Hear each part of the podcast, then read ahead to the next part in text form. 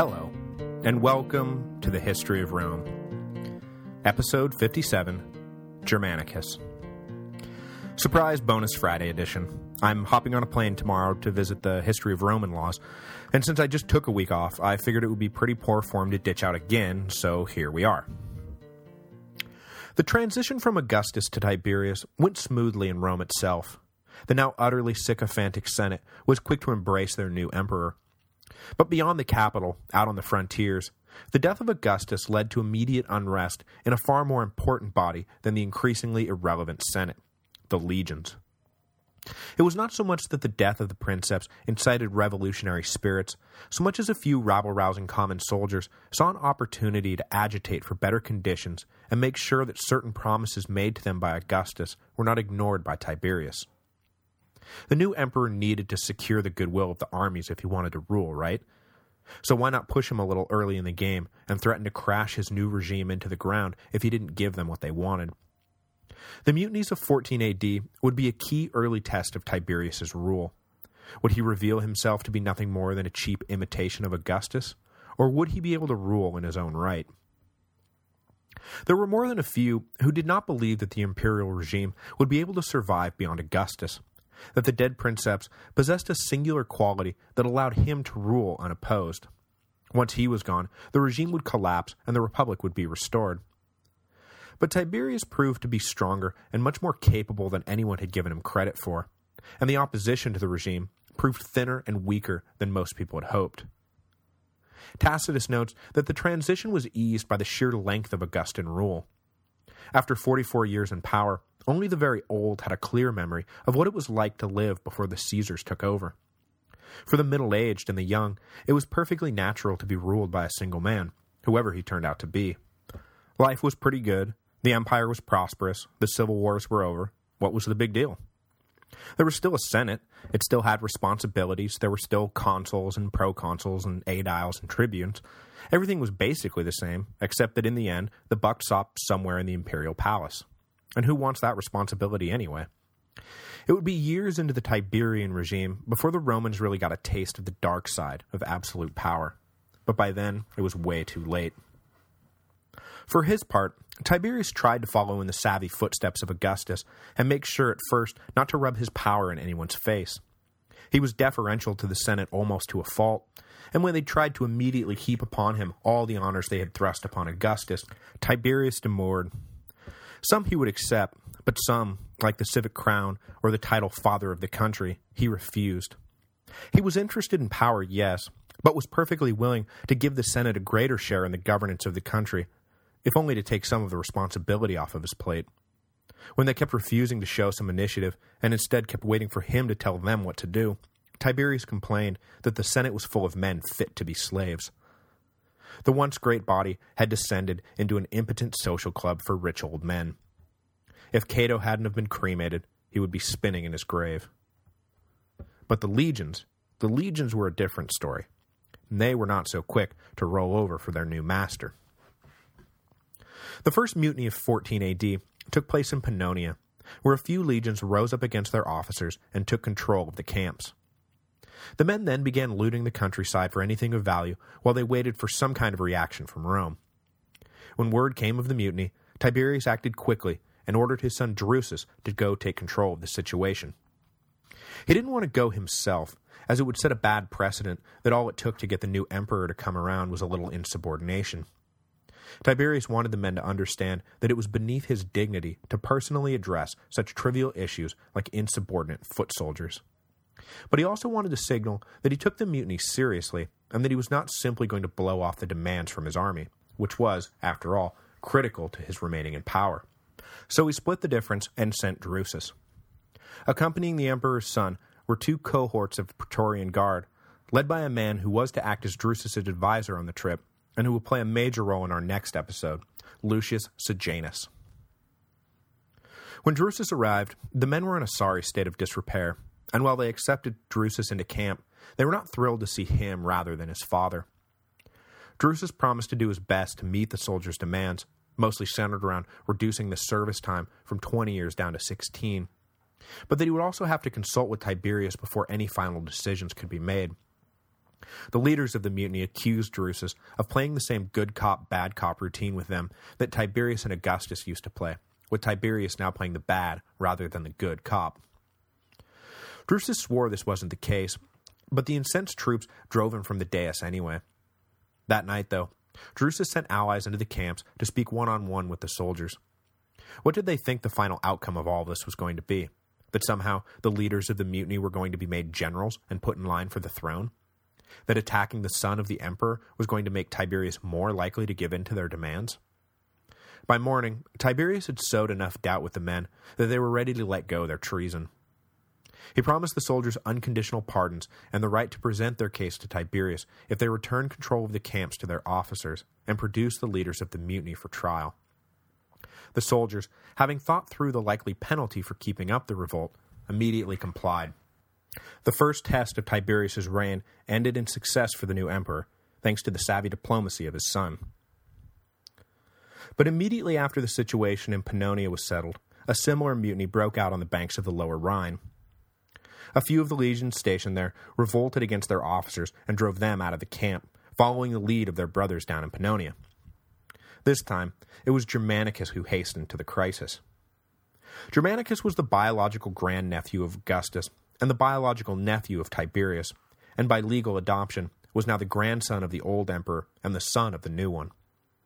He had just arrived in Gaul to take on the command assigned to him by the Senate after the passing of Augustus, when news of the revolt came, and he quickly made his way to the mutinous camps. Germanicus took after his father, Tiberius's brother Drusus. He was popular, easygoing, a natural leader, and an accomplished soldier. An all-around Roman dreamboat. If you ladies out there want to get a look at the young hunk, there's a picture of a sculpture of Germanicus posted along with this week's episode, taken by the History of Rome's Belgian correspondent Justin, who recently took a visit to the British Museum and was kind enough to send along an album's worth of pictures, which I'm sure you'll see pop up now and again as we move forward. I also want to mention that back on the Teutoburg Forest episode, there are now some pictures posted of a reenactment of the battle, taken a few years ago by chief reenactment correspondent Carolyn, who was good enough to send them along. Awesome stuff, so go check it out. Being as popular as he was with the men, at first, the troops tried to convince Germanicus to join them, that if he wanted to seize the throne from Tiberius, they would be more than happy to help him. But Germanicus was indignant at the very suggestion, and promised to kill himself before joining in their treason. Chastened, the men simply ticked off their grievances, which again centered around earlier retirement and more pay for the soldiers who still owed service time. Germanicus, unlike Drusus, went ahead and granted their request unilaterally, rather than waiting for final word from Tiberius. He left the camps pacified and thought that that was the end of it, but the troops soon learned that a delegation from the Senate was on the way. Fearing that the delegation would cancel the promises of Germanicus, the troops again mutinied, and when the senatorial party arrived, the delegates were attacked. Germanicus hurried back to the scene and shamed the men for shooting first and asking questions later. How did they know what the plans of the delegation were? The men from Rome hadn't even been given a chance to speak. Having talked them down from the ledge once again, Germanicus decided it was best to immediately follow through on the promise of dismissal for those who had served more than 16 years. He paid them what discharge bonuses he could out of his own pocket, and sent them to Raetia for settlement. Usually, discharged soldiers settle in the provinces where they served, but Germanicus wanted to make sure that these particular disgruntled troops were put out of everyone's sight and out of everyone's mind. He also went through the ranks of the men one by one with their officers and expelled identified troublemakers from the army. With the men once again pacified, Germanicus began to make plans for a long-term solution to the unrest. The problem, he decided, was inactivity. When soldiers aren't fighting, the officers have to come up with some way to keep them occupied, and that usually amounted to day after day of dull manual labor. Bored and disgruntled soldiers become mutinous soldiers very quickly. Germanicus resolved to give the legions on the Rhine something to do. Back in Rome, Tiberius did not like the reports he was getting from the region. The men were trying to declare Germanicus imperator, and he was doling out concessions that had not been approved by Rome. Even with the blatantly obvious demonstration of Germanicus's loyalty to Tiberius a matter of public record, Tiberius went to bed at night with visions of a Germanicus-led coup dancing in his head. I guess it was simply the fact that so many would be willing to follow the young general if he decided to do something that kept him up at night. But despite his misgivings, Tiberius decided to allow Germanicus to remain on the Rhine. Who knows, maybe he would fall off his horse and die like his father Drusus before him. That would be nice. He wouldn't, though. Instead, Germanicus would just raise his profile even more, much to Tiberius's chagrin. In 15 AD, a year which saw Tiberius's son Drusus taking over the consulship, and fatefully, Lucius Sejanus taking over as Praetorian prefect, Germanicus decided to do something about the inactivity of the legions on the Rhine. Their boredom had led to mutiny, so Germanicus decided to stimulate them. When the spring came, he ordered his men across the river on a raiding expedition. One of the things that had triggered the previous year's mutiny was the perception that they would be denied bonuses promised to them by Augustus now that the old princeps was dead. So Germanicus told them that any plunder taken during that season's campaign would be their bonuses. There wasn't much in the way of long-term strategic aims when it came to Germanicus's expeditions across the Rhine. The point was for the Romans to continue revenging themselves on the Germans for the massacre in the Teutoburg forest, while seizing as much treasure and as many slaves as they could. Not exactly the most high-minded of aims, but Germanicus would still emerge from the invasion more famous and more loved in Rome than ever. One of the keys to his lasting fame was the fact that the young general seemed to put the horror of the Teutoburg behind Rome forever, just as Scipio had once put Cannae behind them by finally defeating Hannibal. In fact, when it came to Germanicus, comparisons to Scipio, and even Alexander the Great, came early and often. Germanicus did not conclusively defeat the Germans, but he did demonstrate that the disaster in the Teutoburg forest was an aberration. Whenever you get beaten like that, you can't help but wonder if it's the beginning of the end, if all the good times are in the past, and that now maybe you can't keep up anymore. The Romans had to wonder if they were still the invincible force they told themselves they were, or whether those days were now in the rearview mirror. They had, after all, spent the last few years only fighting each other, not really thinking about what was going on in the greater world. But Germanicus's incursions into Germany, while not universally successful, nonetheless showed that Rome could still hold its own on the battlefield against foreign enemies. And as much as that one battle came to define the Roman abandonment of Germania, more precisely, it was Tiberius deciding to shutter Germanicus's campaigns that really sealed the deal. And even that was much more about personal rivalry than it was about policy. At the time, Germania was politically divided into coastal tribes who were friendly to Rome, the powerful tribes in Bohemia who remained neutral, and the fiercely anti-Roman confederation forged by Arminius in the central part of the country. Germanicus crossed into Germania in the spring of 15 with upwards of a 100,000 men and made straight for Arminius. Revenge was on everyone's mind. Germanicus was able to easily cut through the defense forces sent to stop him, and at one point even captured Arminius's wife. But the chief himself and the bulk of the German army remained elusive. Germanicus followed this with a key victory on the Ems River, but no matter how hard he tried, he couldn't pin Arminius and the Germans down. When battles started to go against them, they simply disappeared into the forest, living to fight another day. By avoiding defeat, Arminius was able to rally more tribes to drive off the invaders, and the campaign began to look more evenly matched, with the Germans now offering much stiffer resistance. Before the year was out, though, Germanicus was able to accomplish at least one of the goals he had set for himself. Following the lead of survivors from the battle, Germanicus's army made their way to the site of the Teutoburg massacre. What they found was the chilling leftover of a slaughter. Bones and debris still lay strewn and unburied. Heads had been chopped off and nailed to trees. The evidence of the religious sacrifices the Germans had turned captured officers into also remained, and the survivors who were present attested to the roasting alive of prisoners. Germanicus ordered the remains buried, and a funeral mound built to honor the dead. This solemn duty performed, Germanicus pointed his army once again toward Arminius and attacked. But the German leader was able to lure his Roman foes into a trap. He led them into a swampy area and left the Romans with nothing but a thin strip of dry land to work with. But despite the terrible terrain, the legions were able to fortify a defensive position. Against his better judgment, Arminius decided to follow the advice of his more aggressive uncle and ordered an assault on the Roman position.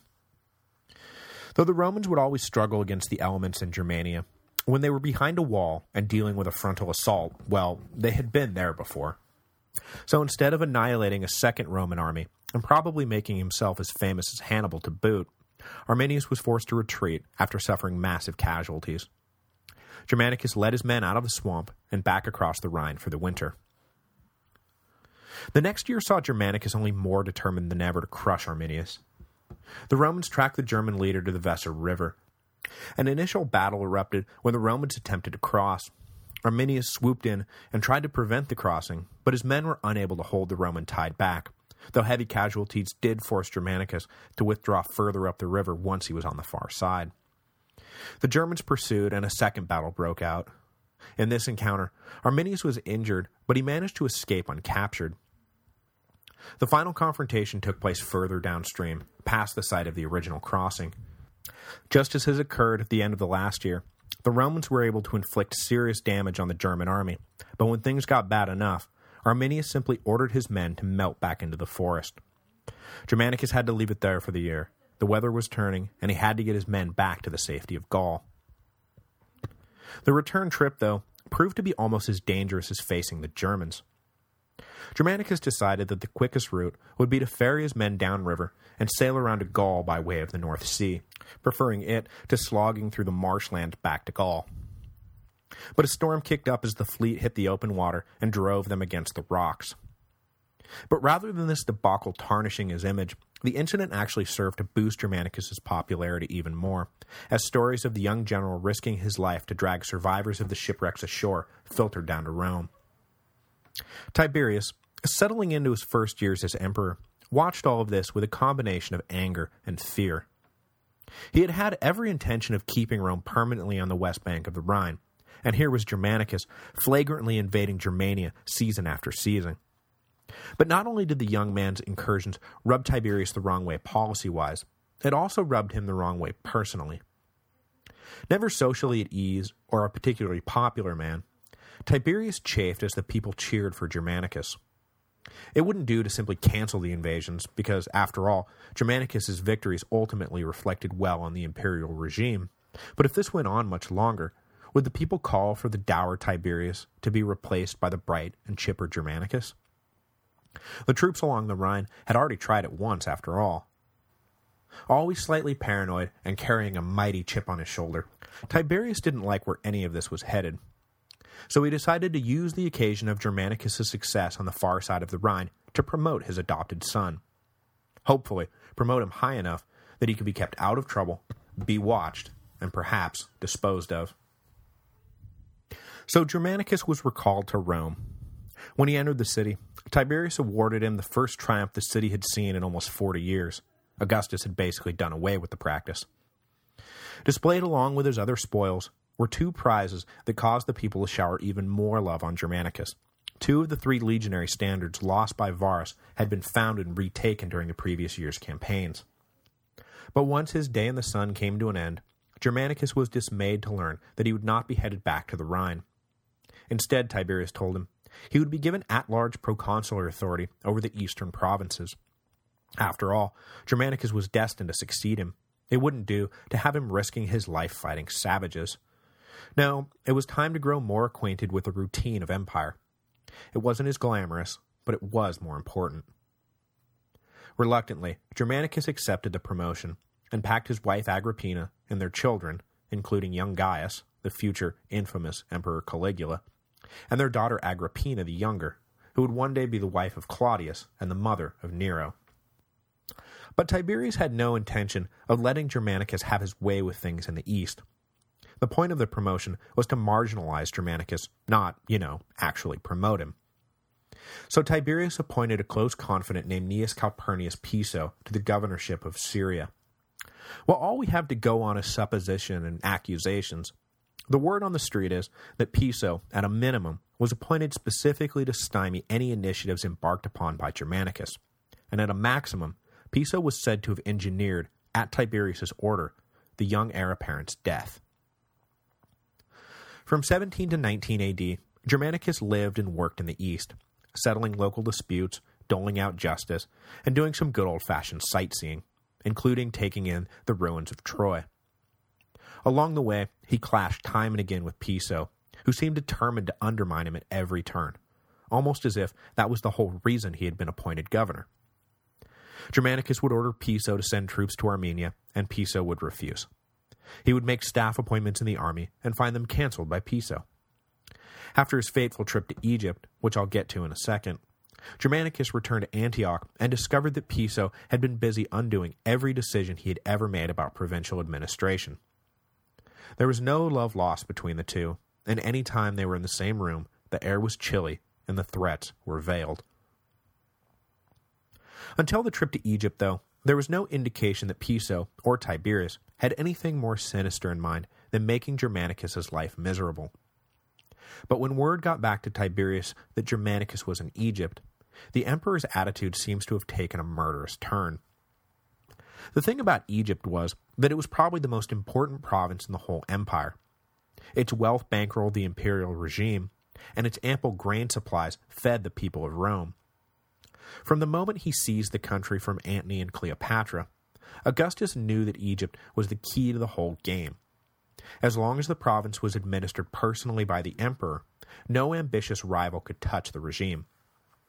So Augustus had declared Egypt to be the personal property of the emperor.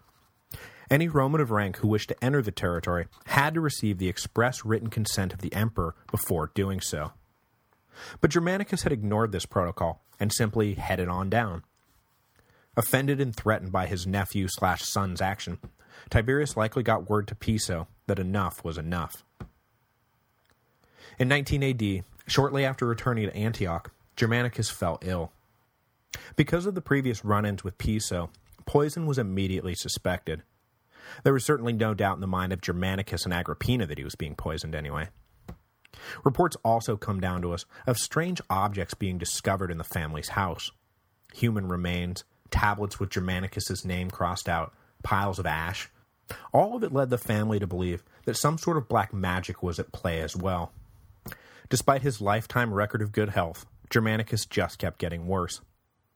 Finally, after telling Agrippina for her sake, and the children's, not to risk pursuing justice, and to beware of Tiberius, Germanicus died. He was only 34 years old.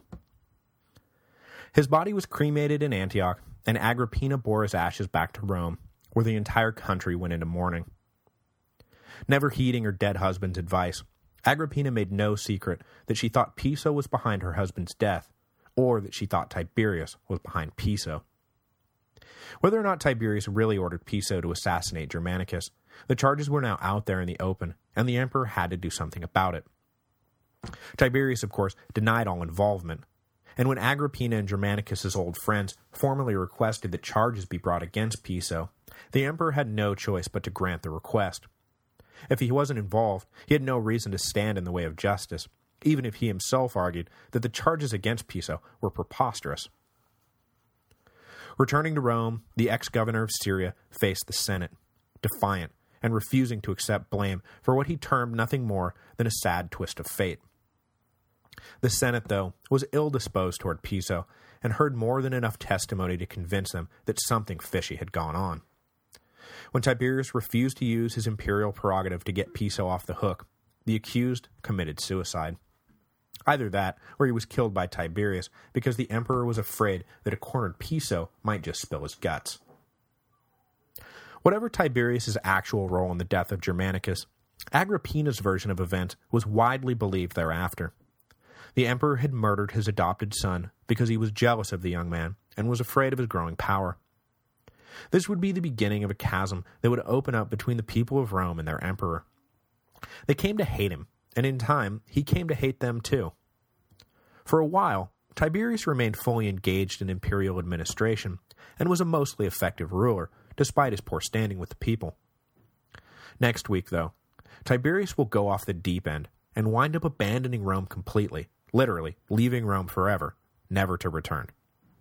Hated by the people, smothered by his mother, and grieving the sudden death of his son Drusus, Tiberius will withdraw from public life and leave the day-to-day -day operation of Rome to his trusty lieutenant Sejanus.